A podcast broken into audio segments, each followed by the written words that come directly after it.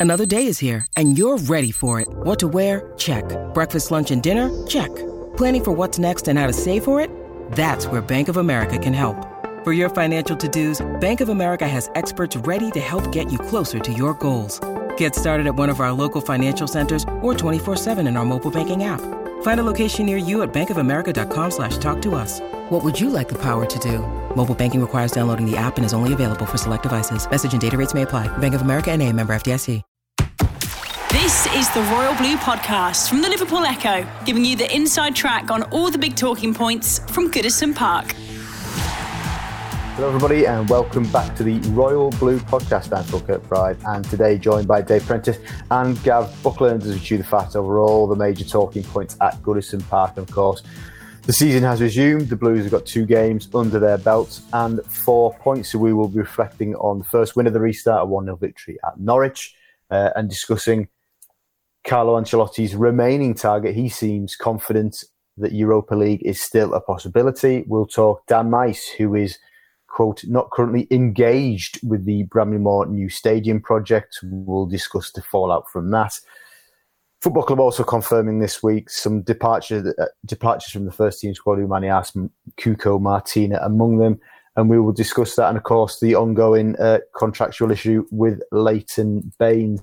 Um, but let's start with Wednesday night. Um, look, football's not it's not the same. It's it's in many levels deeply uninspiring, Preno. But it, it would appear so far that Carlo and, and, and, the players are making the best of a uh, particularly bad situation. Yeah, I mean, it won't take us long to uh, to analyse and sum up what happened in that game. Uh, but Everton won another clean sheet. Um, some good performances, some not so good. But the bottom line is, you know, so Everton did what they had to do. Um, Ancelotti got a team set up, you know, so to be difficult to beat again while going forward. And, you know, did it all quite effectively. It's quite reassuring to see Everton scoring from set pieces for a change, um, you know, rather than conceding from them. And I think I saw a stat saying that we've actually scored more goals from set pieces than any, anybody else in the Premier League this season, which uh, surprised me, I have to say. Uh, but all in all, yeah, it, it, was quite refreshing uh, to you know to see such a solid and such a disciplined return to football. It's different, we know it's different. Of course, it is because of the circumstances and because of the um, the lack of a crowd. And we also spoke before the match how I feared that you know the proximity of the Derby match and the Norwich game might lead to Everton being a bit leg weary. And obviously, it didn't help that it was nearly 30 degrees down in uh, East Anglia at the time. But all in all, got the job done. That's all you can uh, you know ask for in circumstances like that. So, you know, we move on to the next one now. Gav, I mean, just, just a word on, on, the fitness and the conditioning of the players. I think there was some concern, understandably as well, that we hadn't had a um, friendly against external opposition. Um, we just played that into squad uh, 60 minutes at Goodison. But Carlo had said, you know, he was all about judging the condition and the fitness of his players, and he didn't think it was right. So he's, he's been vindicated in that respect because, you know, to come through, as Preno says, two tough games in, in what four days um, without injury as well, with additional injury. That you know that's a real tick in the box. It is. Uh, I said I think a couple of weeks ago that you'd find out in this period who the really good managers were and knew what they were doing, and you know could you know have a strategy for coping with the, the unenforced break. And uh, you've seen how with Carlo, you know, he's, he's used his experience of you know, 20 odd years of management, you know, and, you know, 40 years as player, as manager and he has been vindicated in the results as much as anything else. Um, and yeah, so I, I, don't think I said at the time that a friendly was that important. And and the players have looked fit. I thought they looked fit at the end of the in the derby, to be honest with you. And uh, I've ne- never really felt in either game that we were we were struggling fitness wise, which is which is good. Um, Michael Keane was the uh, the match winner. Should he be doing more of that? Should he be should he be on the score sheet more often than he is? Yeah, I think possibly he should. Um, you know, we saw the couple of goals he scored in like that trial practice match, and I think we said at the time, don't get used to it because he hasn't shown, you know, so any uh, propensity for you know so scoring regularly in games. But clearly, he's a threat aerially. You know, so he does timage runs into the box where he does get on the end of them, and that was a great finish. You know, so tucked away just inside the post.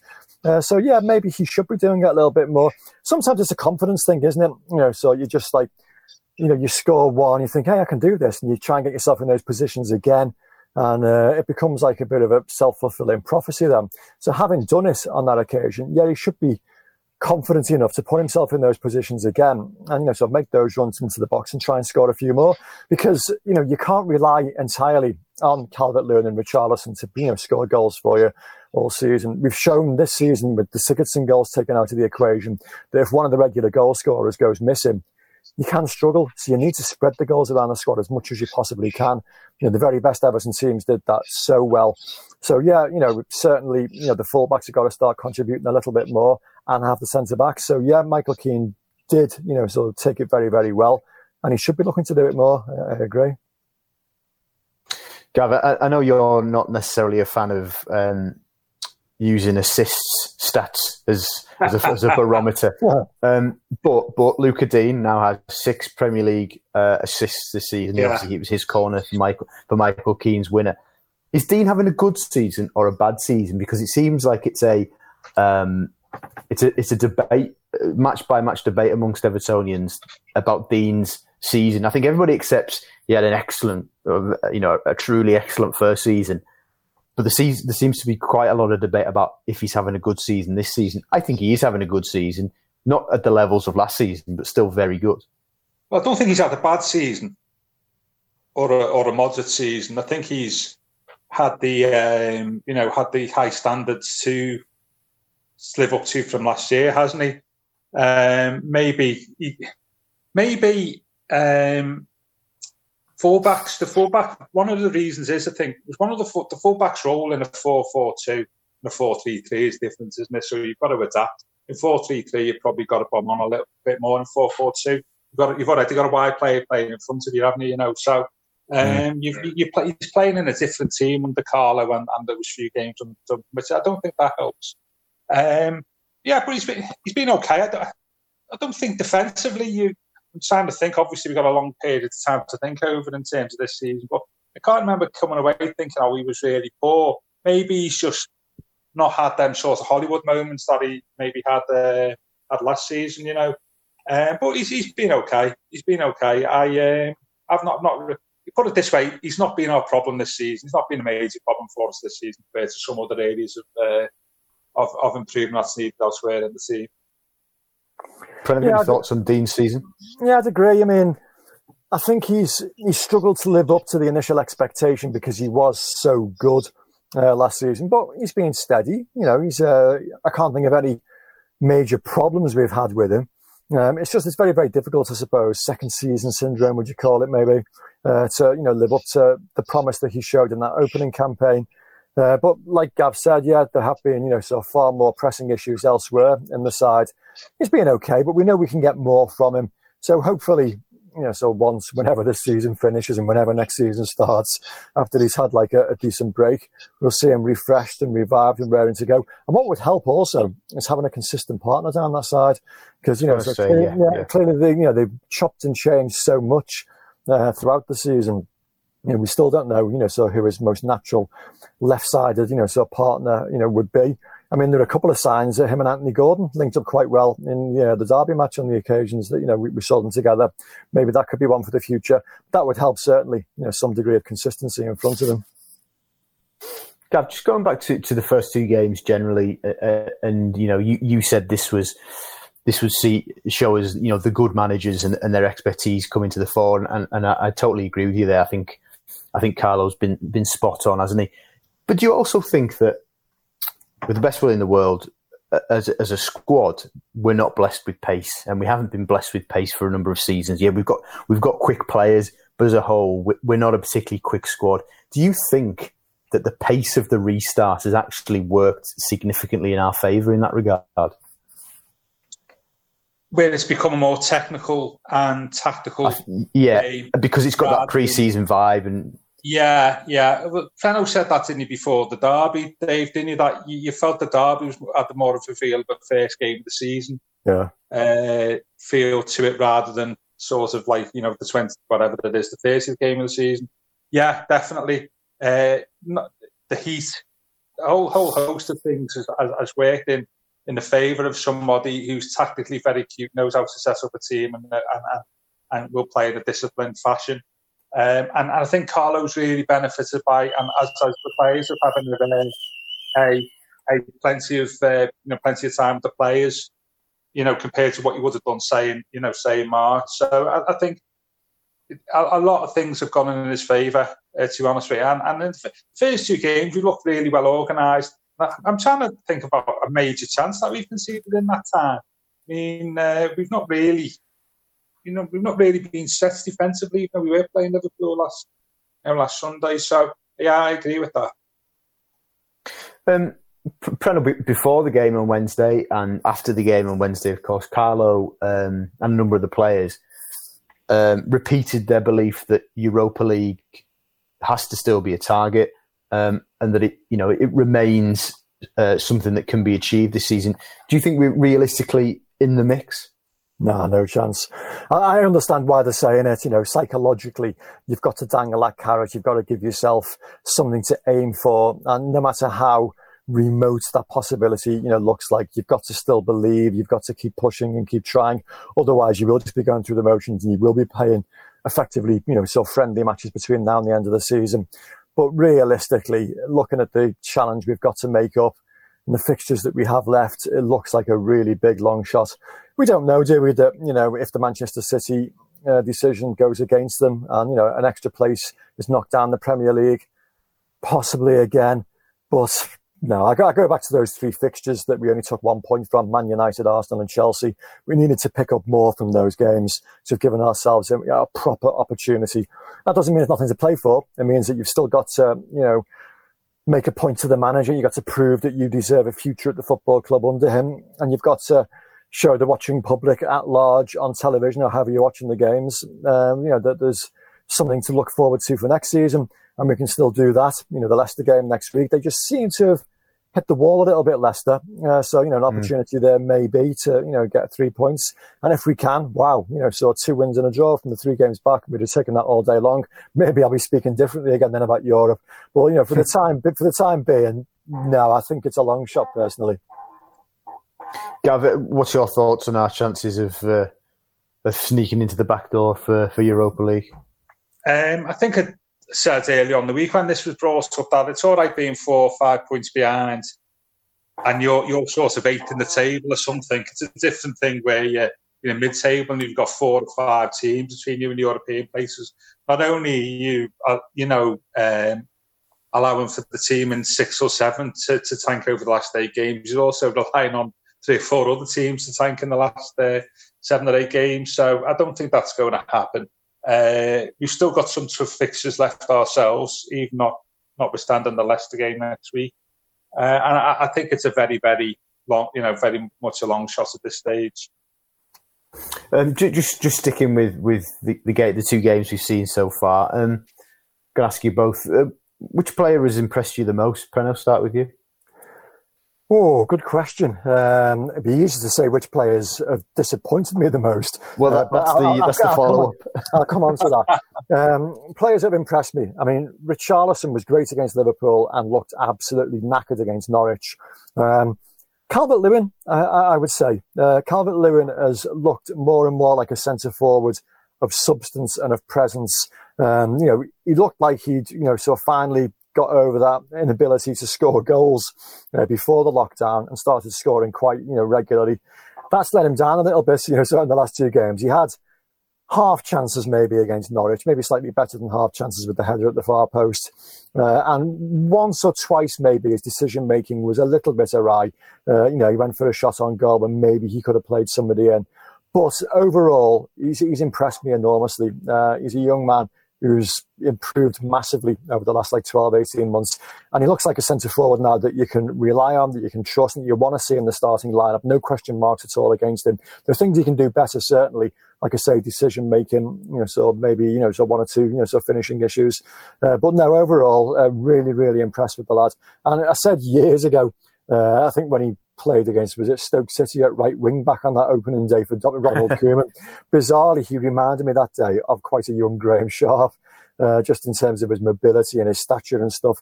And there are still elements of Sharpie's game now that we, you know, that I can like link to Dominic Calvert-Lewin. So yeah, out of everybody in the squad, he's the one player I think who's hit the ground running. Gav, uh, who's who's impressed you the most in the two games? Um, yeah, shout out for Calvert-Lewin. I'd agree there. I think Michael Keane is obviously somebody who's had a lot of um, yeah. publicity this week.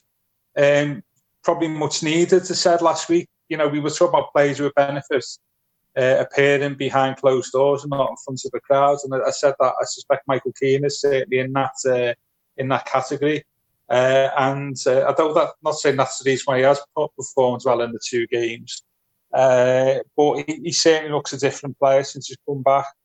Far more assured, far more solid, benefiting perhaps by having Mason as as his partner, uh, and he's as well and as well as, as helps to score. I, I, would say, and, and, I think there's quite a lot of evidence supporters who've said that, which is good, good for his confidence, isn't it? I think he's a player to me who probably he appears to be an arm round the shoulder guy, doesn't he? Uh, and this would have done in Wales ago to think these two games this week. Yeah, any, and any obje- just got a little shout out for Alex Iwobi as well, who got you know pelters for his derby match performance which was harsh given the fact that everything he had to do was more defensively minded.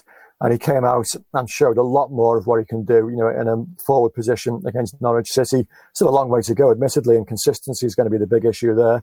But, you know, certainly gave a little glimpse, perhaps, of, you know, so what we hope to see from him and what we want to see more of from him going forward. Any objection to me throwing uh, Sigurdsson's name in there? Again, no, I feel. I, I, I, I, was going to mention him myself, to be fair. Um, yeah, he's looked very, very bright the two games he's played. He's just not a central midfielder, but we've looked better in central midfield when he's come on. And we'll move on to that, no doubt, because that's been the big disappointment, the performances of the two guys in that position.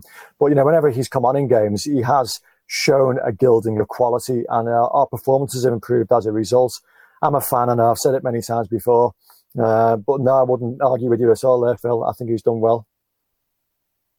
And, and, and not to be, you know, not to uh, praise him with one hand and, and criticise with the other. But I do wonder, Gav, for you know, just going back to what I'd asked you before about the pace of the games, I just wonder the pace of the of the game so far actually suits Sigurdsson when he comes on because we all know his ability with the football and we all know yeah. his ability to pick passes. And if the game isn't a million miles an hour, it's not bypassing him in, in midfield as much. He's got more time to control the game. I just think I think you know of all the players that's come back, it looks like it suited him, um, particularly in a central midfield role. Anyway. Yeah, I, I agree. Um, you know, he's got maybe got a little bit more time on the ball than normal, a little bit more space to play into, and that, that's more his game, isn't it? You know, going back to what I said before, it it's a game, it's a game now at this stage of the, the year, uh, which is a more tactical uh, game, isn't it? More slow paced game. I mean, something, you know, talking about Carlo Ancelotti, something that you would probably see in Serie A. You know, uh, that mate Ben Carlo was make, you know, making his name as a manager and a player. That that type of uh, that type of match. Maybe not pretty to watch, but there's lots of stuff to that you don't realise you're watching. You know that that, mm. that's actually well planned out, and um, and that's maybe why teams have tended to cancel each other out in, in a lot of the games I've seen. Um, so yeah, yeah, and, and Sigurdsson as one has definitely benefited from it. I think, you know what. What I want to see is, um, you know, from the first two games is a bit different. Maybe get a chance against Leicester just to be on the front foot a little bit more. Right. You know, and uh, you know, to, to try and even on some, even on Tuesday, uh, Wednesday, you know, you felt that we were sort of sitting first half reacting a little bit more. We were far more assertive in the second half and looked far better for it. And I think uh, I'd certainly like to see that in our last six, you know, last six or seven matches, especially as we still have that like small carrot of Europe to try and uh, to, to try and get. Um, Preno, I, I, guess from what you were alluding to, therefore, that uh, your, your, disappointments have, be, have, been in central midfield, so you would uh, very much like to see from Leicester onwards better performances from uh, Andre Gomes and Tom Davies. One hundred percent, yeah. Um, you know they, they've been asked to carry uh, the, the, mantle, if you like, with uh, with Fabian Delph being unavailable and Morgan Schneiderlin moving on. And it was an opportunity for both of them in different ways. I mean, Andre Gomes, we know what kind of quality he has. And it was an opportunity to show that he could hit the ground running and he was back after his, you know, sort of injury travails. And he hasn't. You know, he's uh, well, you're a handful of you know, some moments, but th- that's it really. Uh, we just know he can do so much more and he can dominate games so much more. I'm hoping that having played two games in such close proximity, his sharpness will be much more improved against Leicester. And the way Leicester play as well, you know, so we'll hopefully give him a little bit more space in which to, uh, you know, sort of pick passes and so on. But we know he can do so much more and he hasn't. And Tom Davies, you know, you, you feel hard being critical on, you know, so, such a young lad, but he's been around, as the, the TV commentary said uh, in midweek, he seems to have been around forever. And, you know, it's a long time, you know, since he made that breakthrough in the last match of whatever season it was, you know, against Norwich. And he's had plenty of, you know, uh, first team exposure since then. And we'd hope to see a little bit more quality from him. I mean, some of the balls he gave away in dangerous positions were very disappointing. I mean, the only problems that Norwich created were really of Everton's making. And, you know, a couple of them came as a result of sloppiness uh, from Tom's behalf. And I get the fact that, you know, again, you know, he played against Liverpool. It was only a quick turnaround and it was, you know, hot temperatures. But this is Premier League football. It's an unforgiving environment. And I wanted to see so much better from the pair of them. I mean, they're likely to have to play again against Leicester City, but they've had a longer break this time fingers crossed they can improve and can show something a bit more for, for us. Otherwise, maybe Sigurdsson will be given a chance. I don't know. He's earned it. He certainly has deserved it. And I wouldn't be at all against taking, you know, sort of one or the other out and replacing him with Sigurdsson for that game. Gav, uh, which player or players have disappointed you most in the first two games? Uh, so, uh, I don't think Moise Kean did himself any favours when he came on as on Wednesday. That'd be the first thing I'd say. I think, yeah, you've got you've got to look at the midfield, haven't you? Really, which has been our weak weak spot across both games, albeit probably for different reasons. Um, to me, it's about the midfield's about balance, isn't it? And I don't think when I think the problem we've got really is Gomes is probably at his best when he's playing in the midfield isn't he? I think a two doesn't really suit him um, because it means he's got to play a little bit deeper uh, which is not necessarily his game because he's not really a defensive midfielder. And it means he can't probably influence the game further up the pitch. And I think I think not only is a problem personnel in the middle of the park and their form at the moment, it, it's actually the balance in midfield in itself. It's very difficult in a 4 4 2 to get the right balance. And I'm not sure whether it's there at the moment with Gomes and, and Tom, because neither of them are natural defensive midfielders. Um, Andre isn't really going to get, you know, we talk about lack of pace. Andre is not going to go striding up the pitch uh, 100 miles an hour. And, and I think the 4 4 2, which Carlo's always used, does, you know, it does sort of go against Andre a bit. And I, I don't think he's effective, you know, and, you know, I, you know, Phil, since he joined the club, I've been quite uh, not critical of Andre's. That I don't really see, don't really see what people go on about him for, and and uh, that that those doubts are still there. He needs to affect the game a lot more.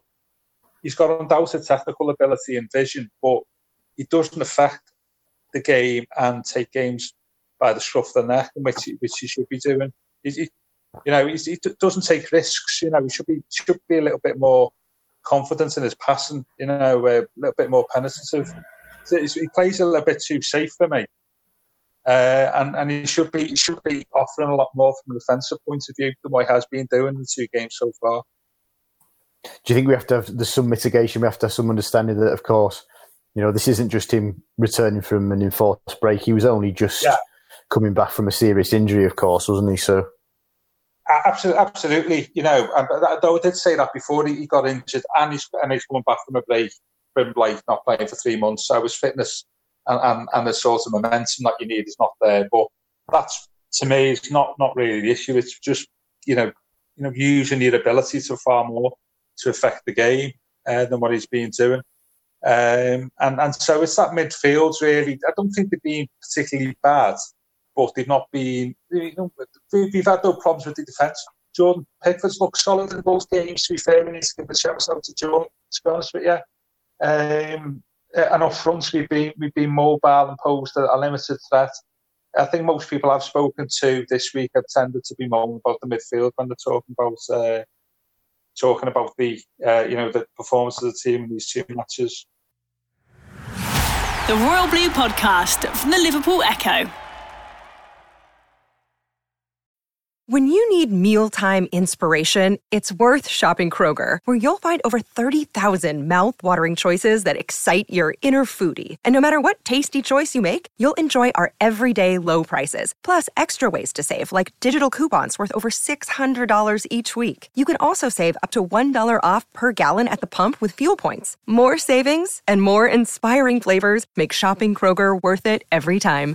Kroger, fresh for everyone. Fuel restrictions apply moving on, um, before, during, and, and after the game, uh, the the other news of the, of the evening was, of course, regarding Everton's new stadium and Dan Meis, uh, who had tweeted that he was no longer currently engaged in the project uh, and that he had no longer had a role, uh, was among the biggest disappointments of his career. Um, what did you make of it? I think it, it took a lot of people by surprise, didn't it? Yeah, I mean, Everton have been very, very sure-footed throughout the entire, you know, stadium project. But I just thought this could have been handled a little bit better, maybe. Uh, you know, so if it was something that was always part of the plan, uh, and there's no reason to disbelieve that, you know, so it was part of the uh, the situation. I think it could have been maybe communicated a little bit better rather than Dan, you know, so putting a few uh, slighted, you know, sort of tweets out there and messages on social media clearly he was disappointed and you know he was a little bit upset that it wasn't you know so his company that was taking the project forward and let's just say for you know that everton always said that this was the plan you know so he provided the designs they then put out a second tender for the construction you know phase and it was always likely it was going to be a uk based uh, company because they understand uk you know building regulations you know so much better uh, and the company that they've gone for have got a great reputation as well. You know, uh, you know, done very, very great work in the past. But I just think uh, it could have been, you know, so maybe communicate to the supporters a little bit better. You know, so Dan clearly did have a bit of an axe to grind and it wasn't slower, you know, so putting it out there on social media. And I think maybe in hindsight, he might regret that a little bit. Um, but yeah, took us by surprise. But let's also underline that in no way does this compromise the project as a whole. You know, so everything else is on target. You know, so everything else is still as it ought to be. Um, you know, the, the pandemic is going to cause a couple of financial issues, you'd imagine, in terms of, you know, so seeking investors and what have you. But again, nothing to worry about on that score. So, yeah, just a, a minor blip that, you know, so arguably the first blip that we've had so far in the entire, you know, so stadium project, which Everton have, Everton have handled very, very well up until this point.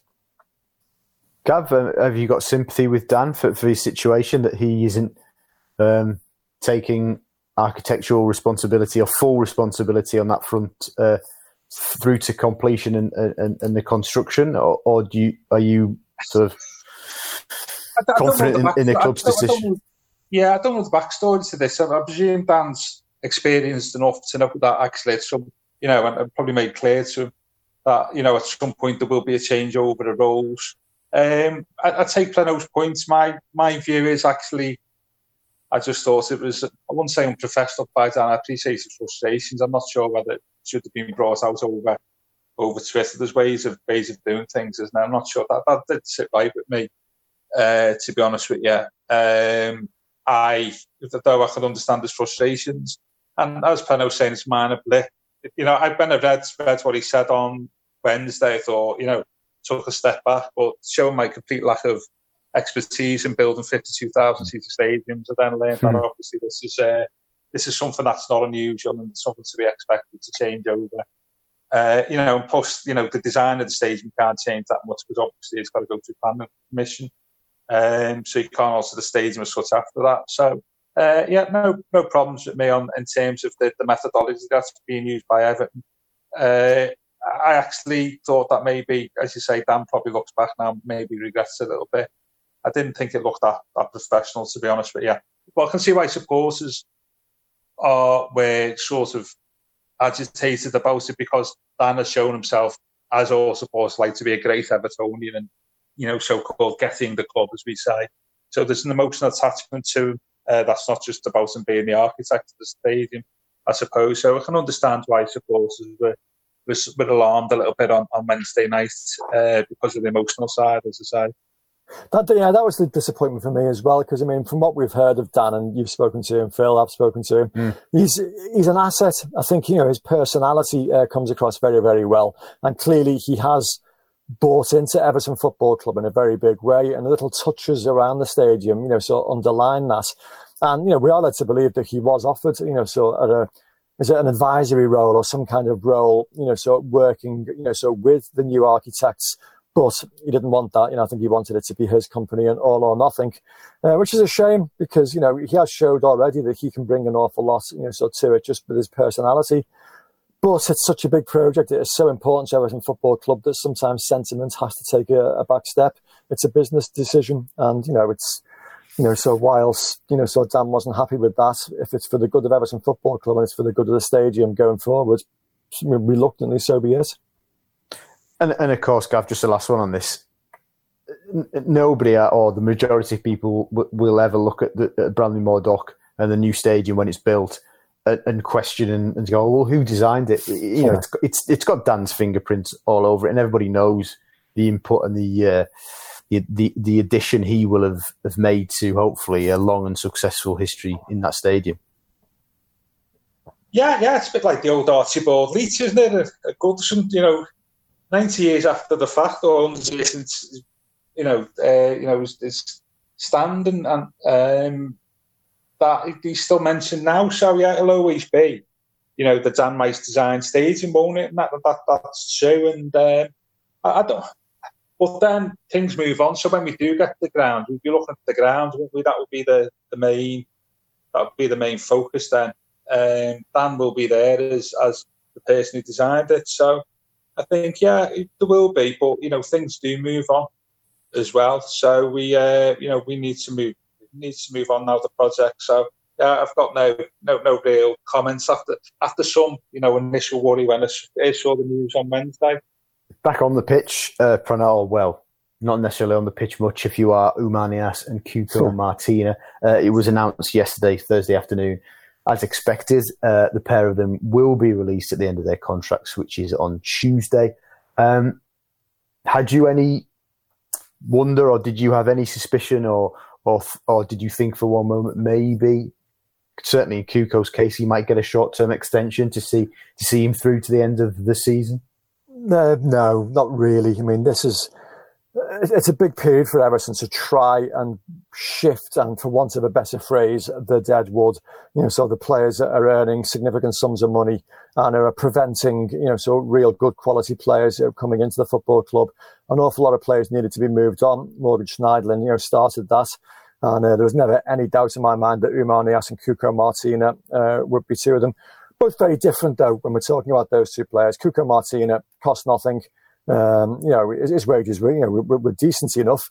Uh, but he did okay, you know, so on occasions. Um, certainly not good enough for, you know, long term to be at Everton Football Club, but he did okay for, for small periods. Oumar Niasse, and I had this big long debate on my uh, Twitter feed yesterday with a number of Evertonians. Uh, I saw one Evertonian describe him as like the worst player he'd ever seen, you know, so in a royal blue shirt. And I found it difficult to disagree. Um, and I've seen some bad players during that time. Now, let's just put that into context. That is in terms of the money spent on him, in terms of the return we got.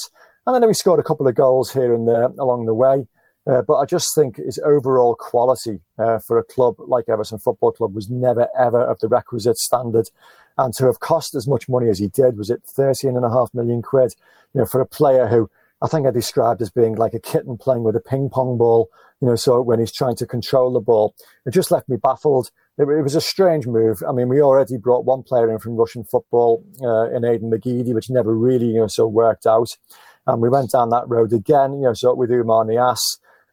And it was five years he was at the club for. Is that right? So, you know, it's, it's absolutely incredible. Um, no, it was a, it was a mistake, and it was an expensive mistake.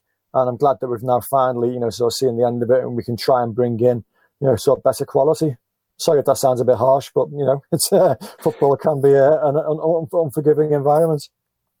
Gav, what what did Roberto see in Numa in trying, you know, in, in trying, to, you know, we, we appreciate that it's been a bit of a nightmare by, but yeah, you know, in, in defence of the lad, if we can produce one, what what would Roberto have seen that convinced him he was worth that money? Uh, well, only Roberto will tell you that, but I think he had a decent scoring record in Russia, didn't he? He did, but only, only, only, single goals, weren't they? There weren't like any twos or threes. I can remember, but yeah, I, I, I, can't remember. You know, as you say, it's that long ago now. It's four and a half, five years. So I can't remember the exact stats, but there was some, some, you know, there was, there was, uh, you know, it was decent record in in in, in Russia. Thirty million. It's not exactly, you know, it's not thirty or forty million. My, my, my impression of him was that if you remember, he had he had that. Remember, he joined. He had a problem. Was it on his wrist where he couldn't play uh-huh. for about six or eight weeks, I think and you're thinking, why can't a player play, you know, with just a cast round as risk? You know, it just yeah. seemed a bit odd. Um, I, like, I like Kevin Richardson. yeah, yeah. Um, you know, Ke- Kevin scored in League Cup semi-finals with, with the, you know, with the bandage. And, and handled one off the line with a bandage on his wrist. Yeah, yeah, true. yeah. I, I, I, I, thought we were going to get retro at some point today, you know. Uh, but it just seemed odd, and that well, why can't he their their close season, wasn't it? Much where they have the, the close down for the winter. So he obviously wasn't fit. And I remember when he came on his first game, and as you say, Plano, that, that kit with a wall ball is just yeah. just it's just totally uh, accurate. He just never looked, um, you know, at any point as if he knew what he was doing exactly. Um, having said that, though, he did. You have a look at his goals record. I think I can't remember, it was a 17, 18. His goals per minute record was quite high. He bailed mm. us out a couple of times, I think. Was it the Bournemouth game at home yeah. where we, we won? Yeah. I think he may have come on a sub and turned the game. He scored some future goals elsewhere. So there was, he wasn't totally, you know, it wasn't like a, dare I say, Brett Angell now. Um, he did actually score goals. He did score some useful goals, but he just, he just never got the impression that he was anything, anything special. I'm not sure he's the worst player I've seen, uh, no. But, but when you weight it by the fee that we paid and compare the two in terms of value for money, he's, he's way down, way down. No, I mean he, he, he was a loose cannon. You think of some of the goals he scored, and there weren't many considered calculated finishes. I mean, there was one I remember in a League Cup tie down the street, and you know when he was finally brought back into the fold by Ronald Koeman, and he brought one down in his chest and scored with the outside of his foot. That's the only one I think I can actually remember where it wasn't bouncing in off his knee or his shin or you know, so whatever it was. And that, that was modern football, Premier League football at the highest level. You've got to be so controlled and so aware, and your touch has got to be so good.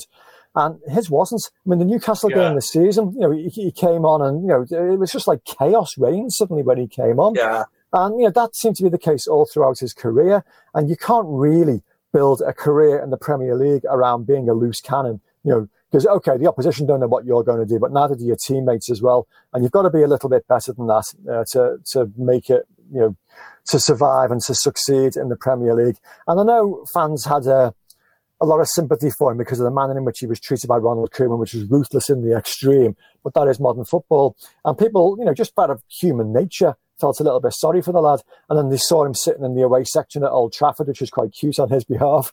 And that got him like a little bit of a kudos as well. But bottom line is, you know, so you've got to be a good footballer, and, and he, he, wasn't, I'm afraid, or certainly not to the quality required to be a success in the Premier League. I know he went away on loan and did okay for Marco Silva, you know, a Hull City, okay, you know, so being the, uh, you know, under, not nothing more than that. But no, it was uh, it, it, was just an error from the yeah. start to finish, and you know, it, it's over now, and we can look forward and move forward.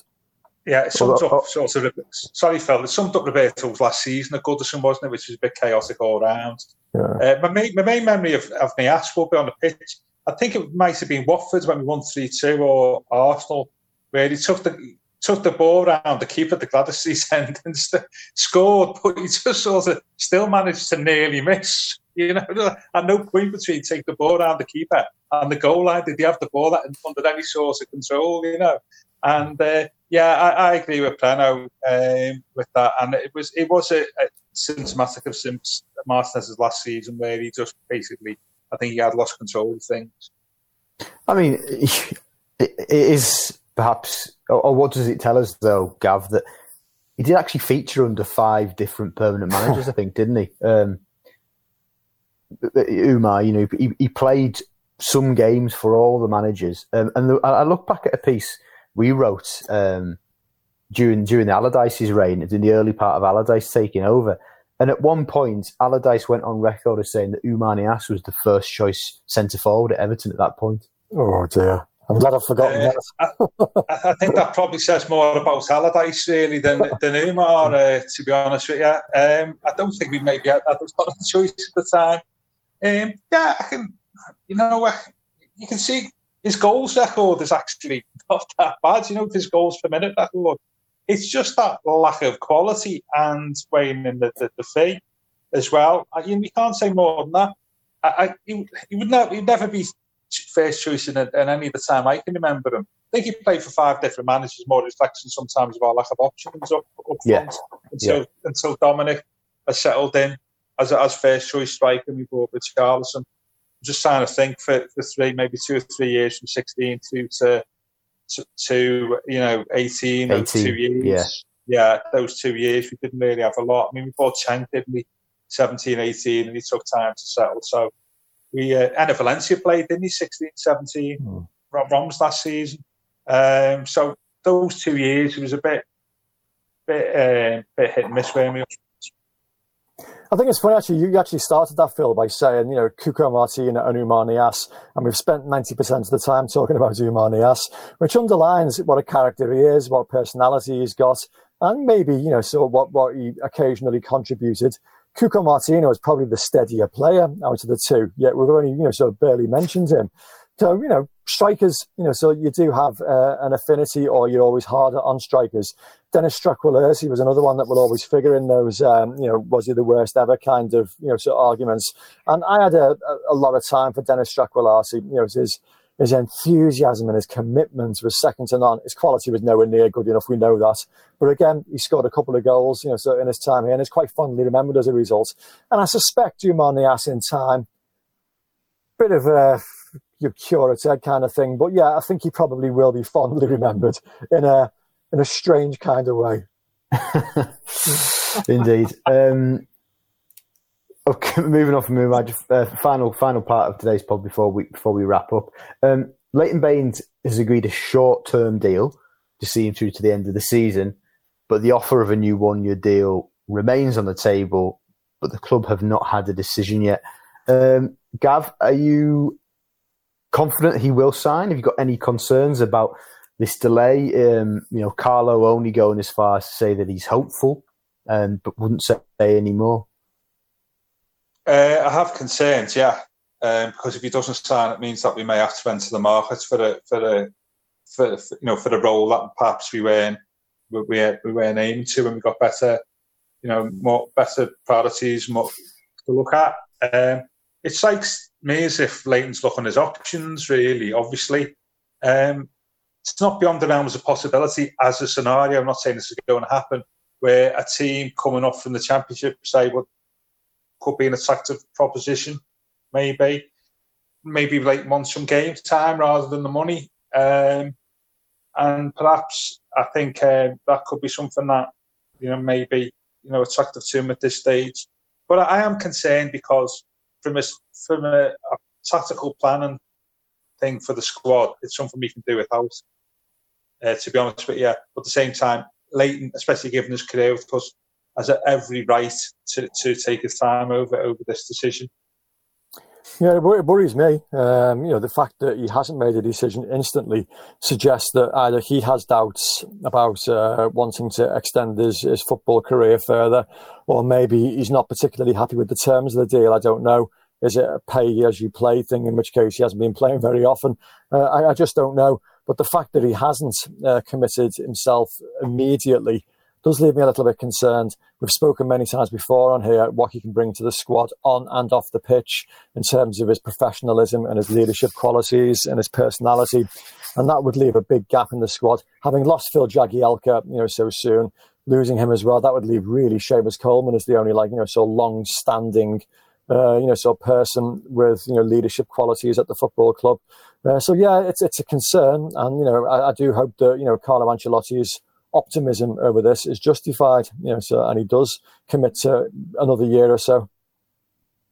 Um, Gav, just before we wrap up on Bainesy, I mean, look, just trying to get into into the sort of playing uh, amateur psychologist. Do you think the situation globally and in terms of how it's it's, it's changing football and, and as we look towards next season and, and there being no definitive guidance as it stands that it will change in look as to how it is now with lack of fans, etc.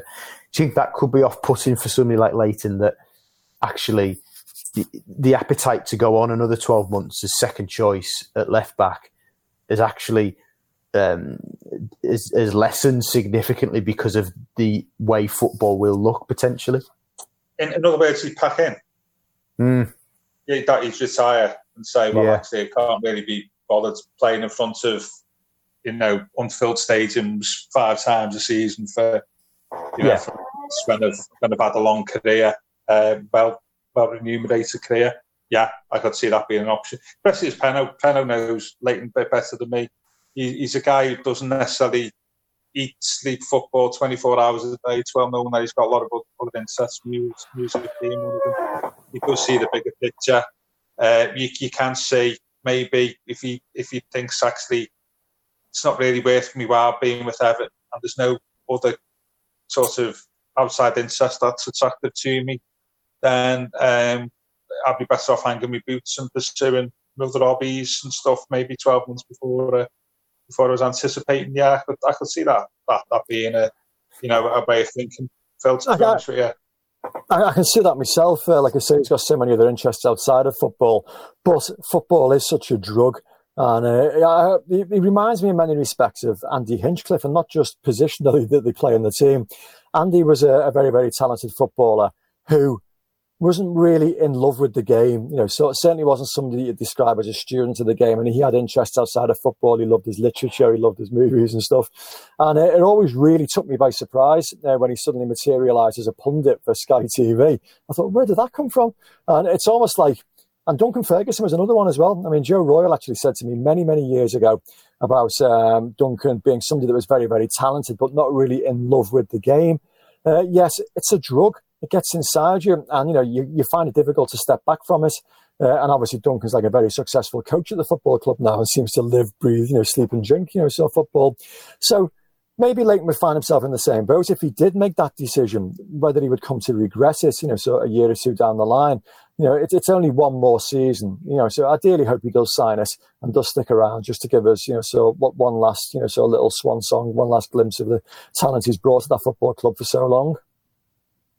Absolutely, here, here, and we we do hope that uh, our collective concern is unfounded and uh, Leighton uh, signs on the dotted line for another 12 months. Um, chaps, thank you very much for your company. Excellent as always. Uh, and thank you very much for listening. Hope you've enjoyed it. Uh, we'll be back next week to preview the home game with Leicester City that's taking place on July the 1st. So we will put again Monday uh, afternoon and preview that game. So thank you very much for listening. This has been the Royal Blue Podcast. You've been listening to the Royal Blue podcast from the Liverpool Echo.